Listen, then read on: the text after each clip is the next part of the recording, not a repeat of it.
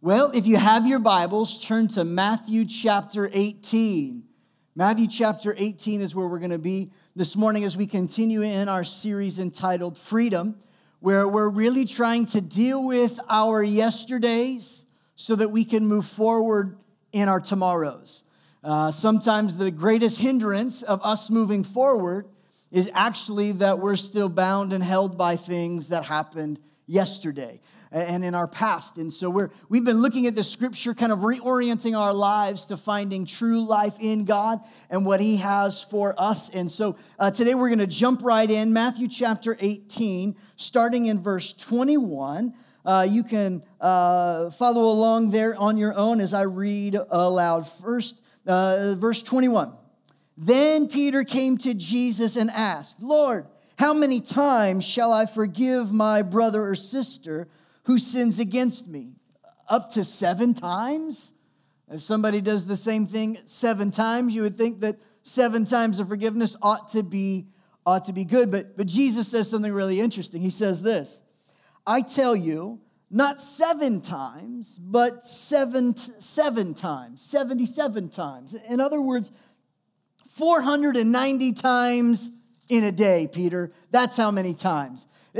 Jesus kind of anteed it up a little bit. For those of you math geniuses, uh, that's one time every three minutes you should be forgiving somebody. It's a lot of forgiveness. Jesus then tells a story starting in verse twenty-three. He says, "Therefore, the kingdom of heaven is like a king who wanted to settle accounts with his servants. As he began the settlement, a man who owed him ten thousand bags of gold." Somebody say, "That's a lot of gold." I don't believe you. That ten thousand bags of gold was brought to him. And since he was not able to pay the master, the master ordered that he and his wife and his children and all that he had be sold to repay the debt. At this, the servant fell on his knees before the master. "Be patient with me," he begged. "I will pay back everything." The servant's master took pity on him, canceled the debt, and let him go. But when the servant went out, he found his fellow servants who owed him just a hundred silver coins. He grabbed him, began to choke him, and said, "Pay back what you owe," he demanded. His fellow servant fell to his knees, begged him, "Oh, please be patient with me. I, I promise I will pay it back." But he refused. Instead, he went off and had the man thrown into prison until he could pay the debt. When the other servants saw what had happened, they were outraged and went and told their master everything that had happened. Then the master called the servant in. "You wicked servant," he said. "I canceled all that debt of yours because you begged me to. Shouldn't you have had mercy on your fellow servant just as I had on you?" In anger, his master handed him over to the jailers and to be tortured until he should be able to pay back all that he owed. This is how my heavenly Father will treat you unless you forgive your brother or sister from your heart. In my Bible, these words are in red, which tells me Jesus is the one who said them. And if Jesus said them, we ought to pay attention to them. I'm going to bring a message to you today entitled Bee Stings and Stacking Stones. Bee Stings and Stacking Stones. Why don't you turn to your neighbor and tell him bee stings? Turn your other neighbor that you don't like as much and tell him stacking stones. Bee stings, stacking stones. Now, by a quick show of hands, how many of you are afraid of bees? Come on, honest in the house of the Lord, you run from bees. I get it. I understand. It's it's true. There are many people who uh, are afraid of bees, but the reality is that we really ought not be afraid of, of bees because they're not going to sting you unless you bother them. If you mess with them, they're going to mess back. If you aggravate them, they're going to come and make you aggravated too. Uh, I've been doing some reading on bees because we've had some uh, certain bees that are around our house, some carpenter bees, and I just had done some little bit of reading on bees recently, and, and I got kind of got stuck reading about these honeybees. And these honeybees will not bother you unless you bother them. In fact, if you aggravate them, step on them, threaten them, or they feel threatened, that's when they sting back. That's when they come back for you. And they don't quit, do they? Those little boogers just come buzzing right by, doing everything and anything they can to sting you back because you messed with them first. I wonder if we could relate to these bees. When things come our way that aggravate us, bother us, hurt us, bring pain into our lives, oftentimes we just can't let it go, can we? We do whatever it takes to retaliate, hold a grudge, hope they get injured, gossip about them, speak ill of them. We refuse to let it go. And something in us gets often enraged because we've been hurt.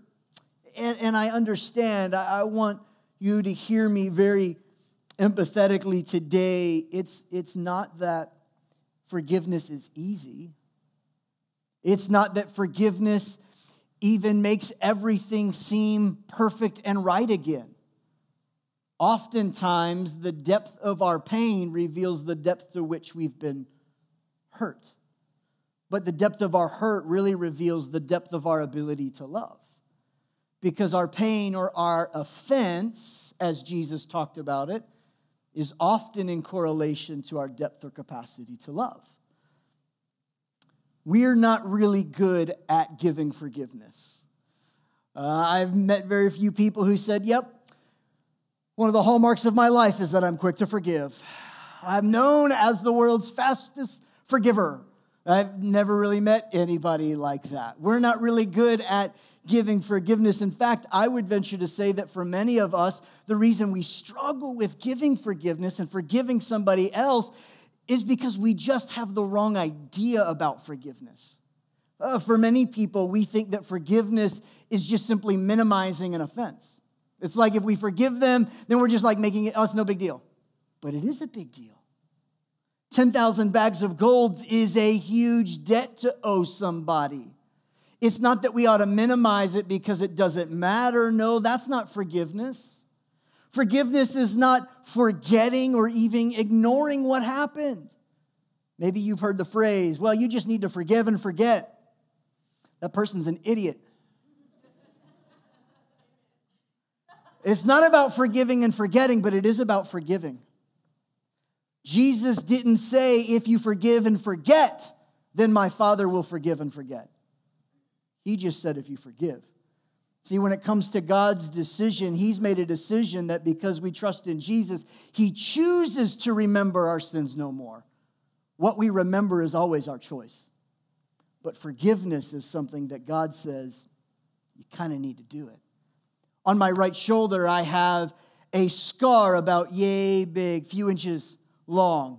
It's from when I was in tenth grade, and I was Uh, amongst many other of my classmates, and we decided to play some ridiculous game called Dollar Takedowns. Two guys get in a circle, start wrestling. Whoever falls to the ground loses a dollar. I was a skinny little kid. I got in the ring. I didn't get back up for a very long time. Ended up breaking my A C joint in my right shoulder. Thankfully, they didn't make me pay the dollar because I was rushed to the hospital. Uh, where they gave me lots of pain meds. I ended up having surgery. And now as a result of that surgery, I bear the markings of the scars from that occurrence and experience. Friends, the scar is still there. I remember in great detail everything that happened. But you want to know what the difference is? The pain is gone. See, forgiveness doesn't remove the scars. It just heals the pain. And we have the wrong idea about forgiveness, that, that it's just going to mean that if we give forgiveness, then, the, then all of a sudden we don't remember it or we minimize it, or we take it a step further and feel that if, if we give forgiveness, then all of a sudden we also have to have reconciliation. Forgiveness and reconciliation are not the same thing. We feel like that if we forgive somebody, automatically we have to become best friends with them. No, that's not true. And oftentimes is not healthy. Forgiveness isn't about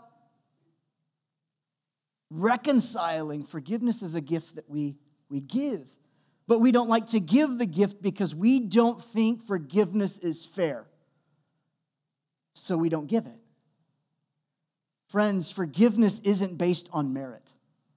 It's not based on fairness. It's not based on equality. It's just a gift that you give. I've never been to a birthday party where the kids were opening the gifts and the parents stood around and said, you know what? That's a really fair gift. That's a fair gift. I remember we invited them to our birthday party and they got a gift about the same amount. Seems fair. Fair gift. Great job, Mom. That was a fair gift that you gave. That never have those words really been connected. Why? Because when it comes to giving a gift, it's more about generosity than fairness. And forgiveness is for giving. Want me to say it again a little slower? Forgiveness, it is for giving. Forgiveness is a gift that you give. It's not apology that you receive. Let me say it again. You didn't write it down. Let me say it again. Forgiveness is a gift that you give. It's not an apology that you receive. Forgiveness is a gift. That's why God's grace is called a gift. That's why the merit and the love of God comes to us in the form of a gift. See, it's not based on merit. It's not based on fairness. See, we're trying to, to live, and we don't live on it fairly anyways because we're grading on a curve anyhow. We're grading on a curve on our actions, but yet demanding perfection from somebody else. We, we grade other people based on their actions, but give us a pass based on our intentions. Well, I didn't mean to, I didn't mean to sound that way. I didn't mean to do that. I'm sorry they took it that way. We're, we're doing it based on our intentions, but we're holding everybody else hostage based on their actions. Forgiveness isn't fair, but it is a gift. And ultimately, we don't give forgiveness, and ultimately we have a hard time with forgiveness, and ultimately we don't really let things go because we don't feel like we can. I, I just don't have the strength to do it. I, I just don't have it in me to give it. That's, t- that's such a high price. I don't know that I could give that forgiveness to them for that. You want to know something? You really don't have the strength to forgive them. But it's not about your forgiveness. It's really about God's forgiveness that you've received that you also pass on to them. See, First John four says, we love because he first loved us. Romans five five says, and we have a hope that does not put us to shame because God's love has been poured into our hearts through the Holy Spirit who has been given to us. No, you can't forgive because your love is so good.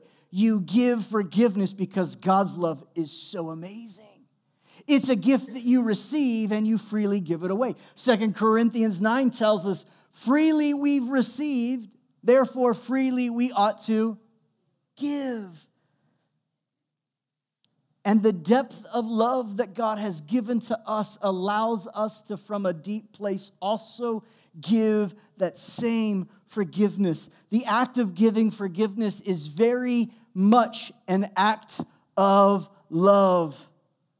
And love is a choice to sacrifice yourself for the sake of someone else. Forgiveness is something that God, dare I say, demands of us, but yet freely has given to us. It's not a price that you pay because God's already paid the price for forgiveness. Proverbs seventeen verse nine says this, whoever would foster love covers an offense, but whoever repeats the matter separates close friends. separates close friends. In your life and in my life, there have been things that have come to you where you see an offense. There's been a hurt. And the word offense in the original language is the word scandalon, which simply means bait. The hurt and the pain and the offense is a bait that we often take. The Bible talks about how there are these stumbling blocks in our way in life. How when we live a certain way, we can put a stumbling block, a, a rock of an offense in front of somebody else. This, this scandal on this, this, this tempting thing that where we are tempted to pick up this rock. And each hurt and each pain done to you or that you experienced in your life that you hold on to is a rock and a burden that you're still carrying. They are these boulders, these rocks that we pick up along the way in our lives, and we just hold on to them for whatever reason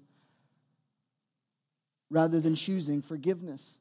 Since the start of the message, many of you have been probably wondering, what in the world is he doing wearing a backpack?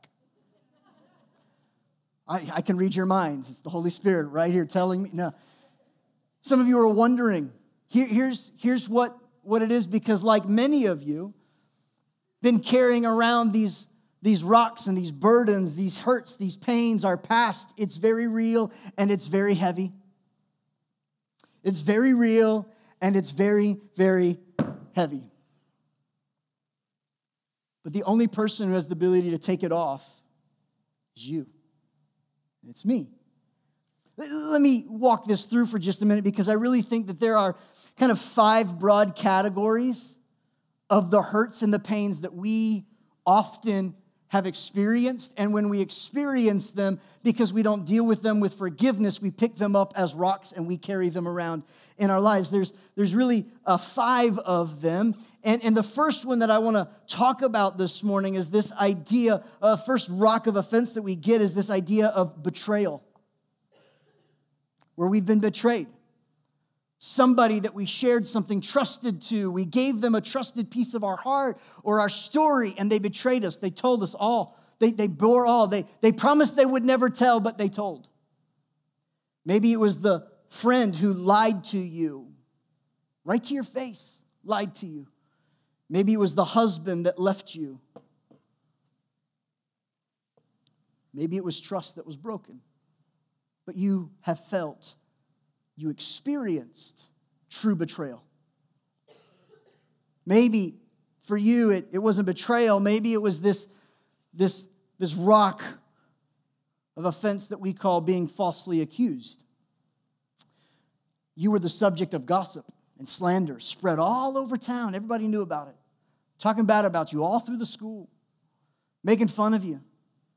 Maybe somebody misunderstood your actions and misinterpreted your intentions and have thought ill of you ever since. You were falsely accused of something you never did. And that experience you've been carrying around in your life. Maybe for you, it's this one. Rejection. You were rejected. You've experienced it. Maybe it was a, a spouse who just constantly rejected you. They, they didn't want your intimacy. They substituted it for, for a screen instead.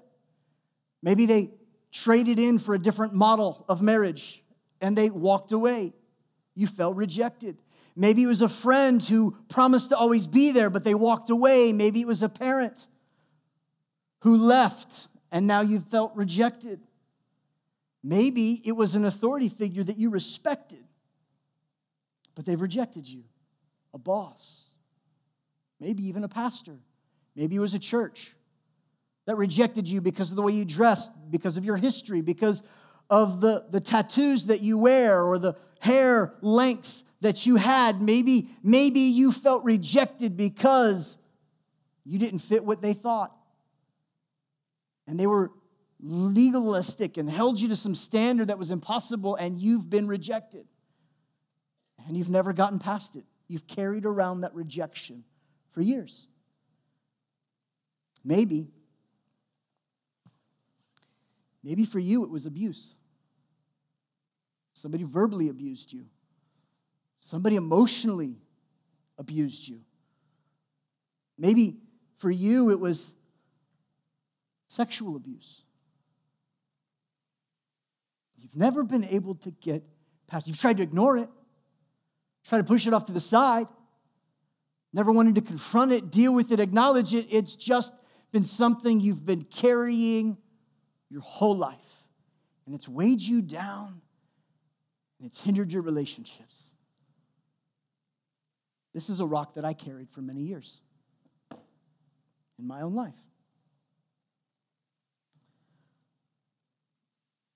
Maybe, maybe it's this last one. This might seem small, but it adds up to a lot. Humiliation. Maybe you were publicly embarrassed. Maybe you got called out in class and you felt this sense of shame or embarrassment. Maybe it was a moment of disgrace when the local newspaper posted your darkest moment, and now everybody knows about it, and you feel this public humiliation. And it just adds to the collection of pain and hurt that you hold on to. You know, when it when it comes to these rocks, you might be sitting there and say, Pastor, what, what do we do with these rocks? We, we see them, we know them, we've experienced them, but what do we do with them? Well, I think we have a few options. Number one, we, we could, like many people do, choose to just hurl the stones. I've been hurt, and I'm going to make sure they get hurt. I'm going to react in anger. I'm going to retaliate. I'm going to get paid back. I'm going to do whatever it takes to make their life as miserable as my life has been. I'm going to cut them the way they cut me. It's eye for an eye, tooth for a tooth. And we take them and we just hurl the stones right back at them. Because hurt people, hurt people. But friends, there's good news. Healed people, heal people. Freed people, free people. Saved people, save people. Jesus came to help you lower the stones. Not to hurl them, not to lash out, not to try and be defensive, but to lay them back down. You could hurl them. And for many of you, that's how you spent your life. That's, that's the problem in your marriage, is that every time there's an argument, you just grab the nearest and latest stone and hurt, and you're ready to hurl it right back at your spouse so they never forget the pain that they caused you. And it's trapped you, it's bound you, it's kept you hindered from really flourishing in your life, in your relationships. We could, we could hurl the stones. Or, or another option, we could, we could harden our hearts and build a wall. We could, we could take the stones and start building this wall around our lives, never letting anybody in, staying isolated, keeping everybody at an arm's distance, being afraid to commit, being afraid to be vulnerable, never being honest. We harden our hearts and we make commitments and vows inside that says, I will never let that happen again. Nobody will ever hurt me that way. Nobody will ever hurt my children like that again. I will never trust anybody again. And we build the walls in our lives. I found that for many men, this is their course of action. They just toughen up, harden up, become this exterior of strength, unwilling to let God heal their heart. Ezekiel tells us that God wants to take our heart of stone and exchange it for a heart of flesh, making what is dead and hard and cold alive again. Men, I'm challenging you. If your heart's been hard, if you've been hardened because of hurt and pain, maybe it was something a parent did, maybe it's nothing that you've done, but you've just been the byproduct and the bystander, and it's been a residual thing in your life. I want to challenge you, men, to do something The only way we no longer allow the hardness to exist is to choose humility instead. Next Sunday, we're having water baptism. You've likely given your life to the Lord, fellas. But maybe you've never been water baptized since making that new decision. Today, I don't want you to leave without signing up for water baptism. It's time that the men tear down the walls, choose humility, and allow God to be the Lord of their lives and exchange the heart of stone for a heart that is flesh and alive again. Go public with your faith. Make the decision. Humble yourself and watch God do something great in your life. Sign up for water baptism. We could harden our hearts and build a wall, but then we're left all by ourselves with our pain and our toxicity and nobody else to blame but ourselves. So we could hurl the stones, we could harden our hearts and build a wall, or a better option is we could take our stones, we could start stacking the stones and turn them into an altar and invite Jesus to come and heal that which we've been holding on to. What if you were to take the betrayal and the humiliation and the false accusations, and you were to take all of these hurts and pains and you were to stack them up and say, God, I give them to you instead. What if you were to build an altar and allow God, allow Jesus to come? There's a story about a man by the name of Jacob in the Bible. He had a brother named Esau. Jacob messed over his brother Esau. Betrayed, backstabbed, lied, conned, stole. Years later, time had passed, but time doesn't heal all wounds. They were coming face to face for the first time in years. And Jacob went, fell before Esau, humbled himself, asked for forgiveness, apologized, gave forgiveness. There was a great moment, and in that moment, they built an altar out of worship to God. And the Bible says that they named the place El Elohi, which means God is present with us. Friends, when you take your stones and you stop hurling them, when you take the stones from the wall that you've built and all the pain and the hurts in the past and you build them into an altar, Jesus comes to be with you. See, he was betrayed by his best friend Judas. He was lied and mocked at and falsely accused. He died for sins that he never committed. He paid a price that was high. He became the sacrifice to pay for your forgiveness. And while on the cross, standing half naked, beaten, and broken, he looked down at the people who just put the spikes in his hands, looked them in the eyes, and said, Father, forgive them. They don't know what they're doing. They don't know. Forgive them. And he breathed his last breath. While there is breath in your lungs, friends, drop the stones, stack them into an altar, and let Jesus be present to bring healing. Let him be present to bring healing. Forgiveness simply means that you're going to treat the debt like Jesus treated the debt. You're going to let him go and trust God in the process. I carried around this burden, this heartache, this pain from abuse as a child. Wasn't a family member. It was somebody I trusted. And it wasn't until I made the decision and I realized that the price that Jesus paid on the altar of the cross was sufficient for that hurt and that pain. If it was enough for your sins, isn't it enough for their sins too?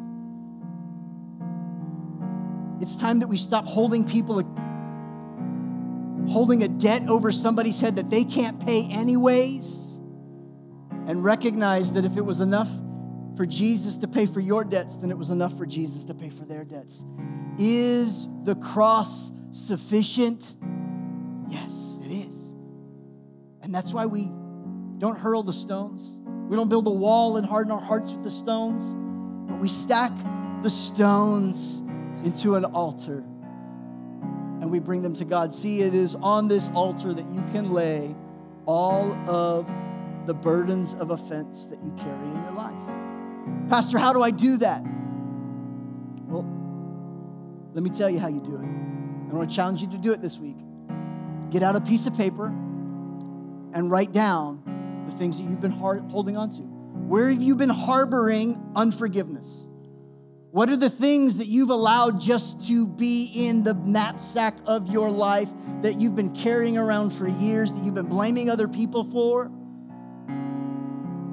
Identify them, write them down. And I want you to take them, crumble them up, and imagine putting them on an altar before God. And I want you to pray a prayer.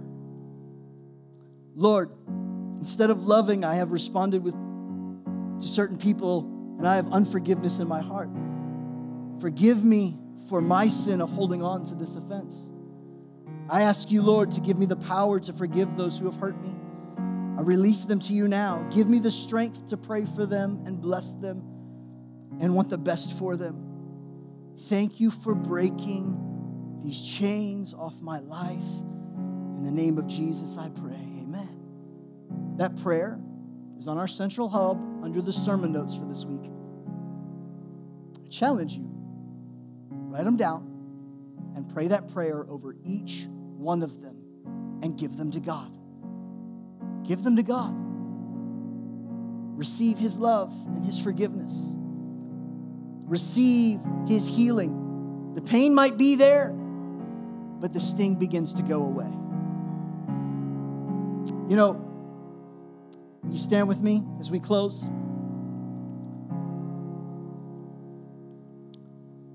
We began talking about bee stings and bees. But I want you to understand something. You and I, like honeybees, we can be aggravated, we can be hurt, and we can feel the pain. And until we let go of the offense, we just become the bees trying to sting other people. The sad thing is, is that many of us have stung them, hoping that it was enough to pay them back. But what you don't realize is that for a honeybee, when they sting somebody, that stinger, that barb, it stays with them, but so does part of their abdomen and muscles and some of their insides, which causes this huge rupture in this bee, and it brings the bee death. Many of you have been trying to sting somebody to pay them back, but what you don't realize is it's actually causing you to die on the inside. And they get over it. These rocks of offense, they're not going to hurt anybody else, really. They're causing you more damage.